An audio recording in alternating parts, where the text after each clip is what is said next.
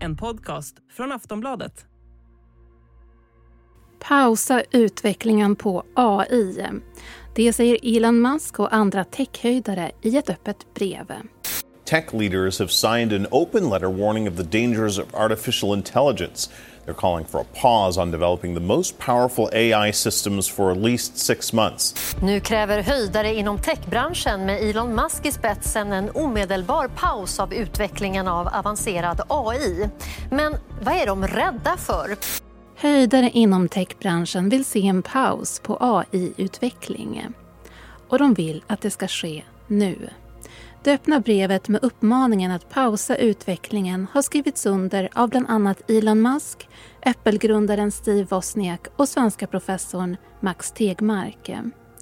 Men det här handlar inte om all typ av AI utan en specifik typ av AI-system. Det handlar om system som är starkare än den senaste modellen GPT-4. Men vad innebär det här egentligen? Vad är det man vill ska pausas? Vad är det höjdarna inom branschen är oroliga för? Och varför kommer det öppna brevet nu? Det här pratar vi om i dagens Aftonbladet Daily. Jag som är med er, jag heter Eva Eriksson. Dagens gäst är Daniel Gillblad, forskningschef på AI Sweden och forskare på Chalmers. Vad är det de vill ska pausas? Ja, det är en ganska specifik sak de egentligen vill pausa. Det är inte så att de vill stoppa AI-utvecklingen i stort eller utvecklingen av nya typer av AI-metoder. Utan just en viss typ av väldigt storskalig språkmodell som eh, ja, de senaste månaderna visar sig de största av de här modellerna har väldigt, väldigt stor kapacitet för att till exempel skapa ny text eller förstå text och sammanfatta text och bidra till att eh, göra folks jobb och liv lite lättare och kanske utmana lite grann på arbetsmarknaden. Kollar man i brevet så står det We call on all AI labs to immediately pause for at least six months the training of AI systems more powerful than GPT-4. Vad är det här för system? Vad handlar det om för någonting? Mm. Så GPT-4 är en stor generativ språkmodell. Det den gör är att eh, tränad på massvis med text, Eh, skrapat från olika delar av internet, insamlat på lite olika sätt, så lär den sig förutsäga nästa ord eller nästa del av ord eh, givet eh, en text eh, som den har eh, fått som eh, input. Det som har hänt de senaste månaderna är att de här har blivit väldigt mycket bättre på att agera assistenter och utföra eh, instruktioner som vi ger till dem. Helt enkelt för att de har börjat tränas också på rena instruktionsdata. Om vi ber dig göra det här så vill vi att du svarar ungefär så här.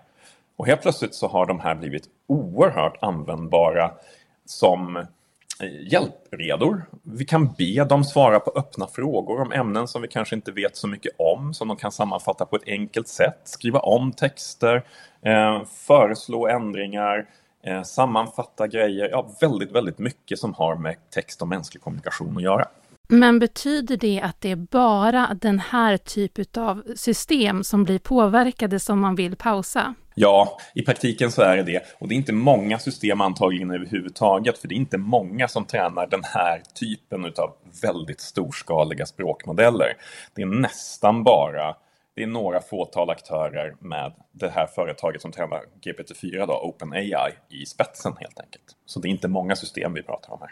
Men varför är man då så oroliga just när det kommer till det här?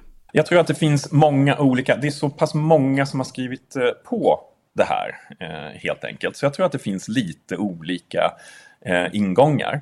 Jag tror att vissas ingångar är hela vägen till det här börjar se väldigt, väldigt, eh, åtminstone ytligt intelligent ut. Nu måste vi vara försiktiga innan vi utvecklar en mer generell intelligens. För den vet vi inte var den tar vägen någonstans.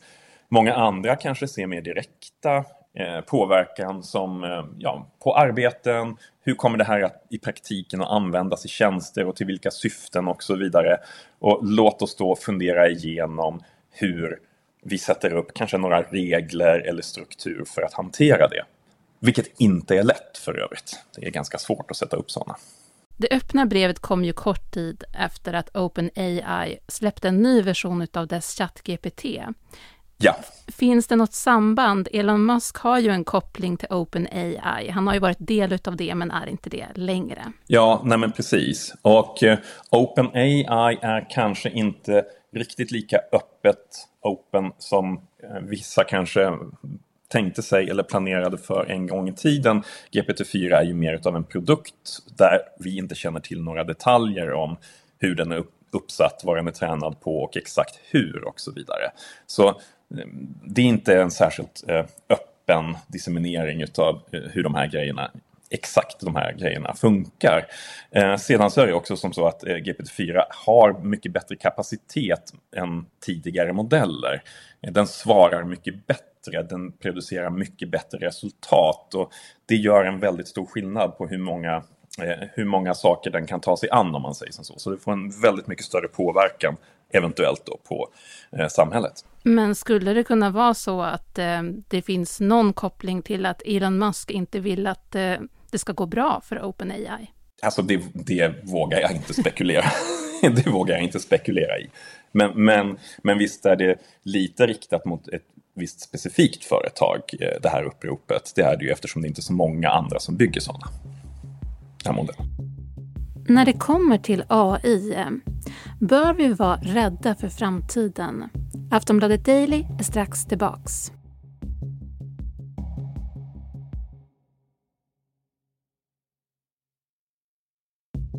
Är du rädd för AI och framtiden? Det är jag inte. Jag är ganska förhoppningsfull egentligen. Jag tror att det här kan bli oerhört bra. Den här typen av verktyg som till exempel GPT-4 som vi bara har sett början utav och bara sett början av effekterna utav kommer ju att ge oss ännu mycket bättre tillgång till kunskap till förståelse utav all möjlig dokumentation som finns på nätet och så vidare som vi kanske inte hade kunnat skaffa oss tidigare. Krångliga specialartiklar som man kan sammanfatta, hitta information på en gång, höja lägstanivån hos alla. Alla kan bli lite bättre på att skriva om man, hjälper om man får hjälp av den här typen av modeller och så vidare. Men vi måste ju börja bestämma oss för ja, men hur vill vi då att samhället ska se ut när vi använder den här och massvis av andra AI-verktyg. Hur ser vi till så att det blir rätt för oss som medborgare och kanske inte rätt bara för eh, några företag och så vidare. Så det är nog hög tid att börja fundera på vilken typ av samhälle vi vill ha och vilka tjänster vi verkligen vill se. Men skulle en paus då, eh, säg att det blir en paus, skulle det kunna ge förutsättningar för till exempel då att komma överens eller hitta någon form av förståelse kring hur man vill att framtiden ska vara? Jag tror att det kommer att ta längre tid än så. Och jag tror att uppropet här gäller lite mer att eh, få lite mer extern insyn i, i den här typen av modeller då som är lite slutna. Och lite grann också att bara sätta upp några grundläggande regler och så vidare. Men sex månader är en ganska kort tid det här är ett mycket längre arbete än så. Finns det någonting i brevet som utmärker sig för dig? Inte kanske i annat än att eh, det är, man, vi talar väldigt tydligt om en viss typ av eh, modeller här. Så det är en väldigt specifik inriktning som författarna och de som har skrivit under det här brevet vill få lite mer kontroll över. Det är inte AI stort, men ja, det här är också den, den inriktning som, utav AI som eh, har rört sig framåt snabbast senaste tiden och kanske kommer ha störst påverkan i närtid. Så visst. Kan inte du dra ett konkret exempel så att det blir enklare att förstå att när det kommer till det här typet av systemet, om det används på fel sätt, om vi då tänker skräckscenarie, vad är det som skulle kunna hända? Det är lite svårt att spekulera i exakt vad som skulle kunna hända. Det är, vi kan definitivt prata om den här typen av verktyg för att, eh, som möjliga för att till exempel generera desinformation och sådana saker. Eh, det är eh, eh, mycket annat som ska till dock i sådana fall för att sprida det och se det, få det att se rimligt ut och så vidare. Och det, desinformation sprids ju redan idag helt enkelt. Så det, eh, det är kanske ingenting nytt i sig. Det finns definitivt möjligheter för att det finns saker och missuppfattningar och liknande grejer inbyggda i Eh, den här typen av system som då kan spridas mycket snabbare till väldigt, väldigt många. Om folk ställer frågor till exempel om någonting och får, om inte helt fel, så åtminstone eh, svar med viss bias och så vidare som kanske inte är eh, helt och hållet korrekt, en fullständigt balanserad bild. Och så vidare och så vidare. Och det här skulle ju då kunna få påverkningar på samhället i stort helt enkelt genom att eh, ja, bilden, bilden utav världen inte blir fullt nyanserad eller korrekt helt enkelt. Finns det andra delar inom AI där, där du då eh, som insatt i ämnet känner mer rädsla för framtiden?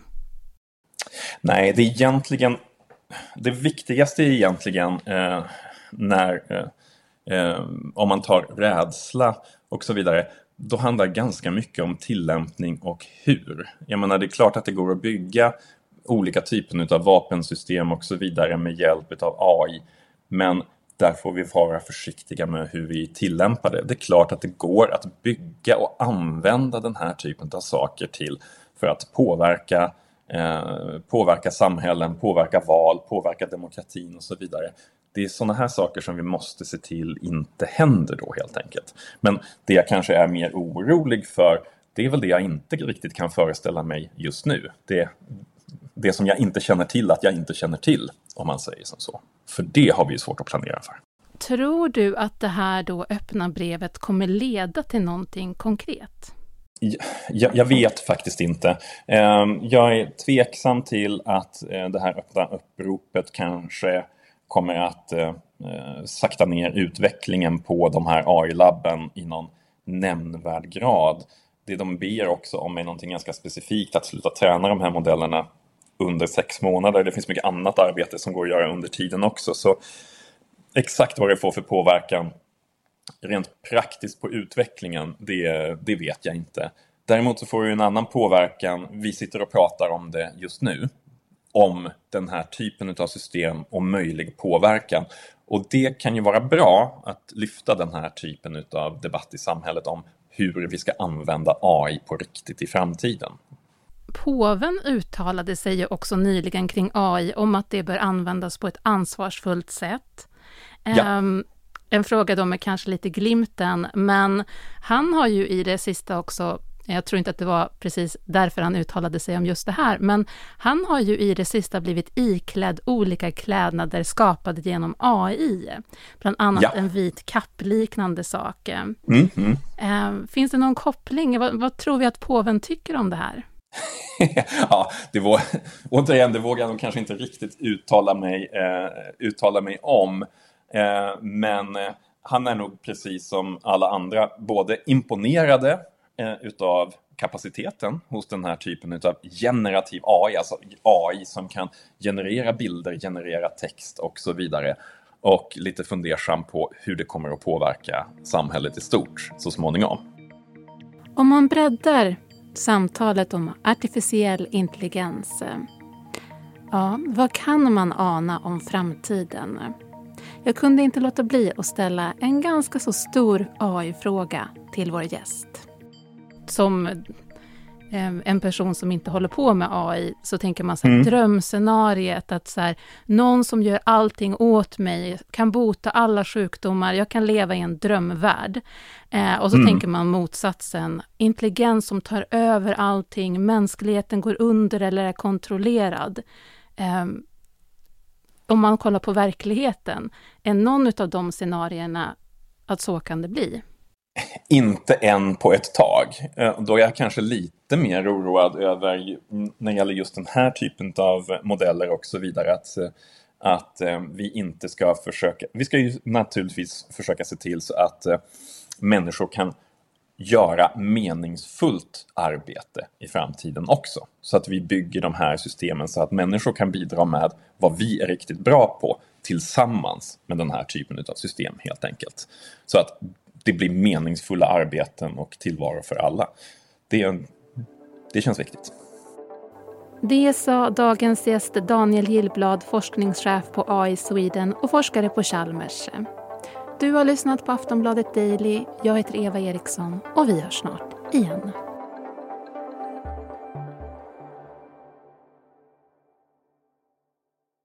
Du har lyssnat på en podcast från Aftonbladet. Ansvarig utgivare är Lena K Samuelsson.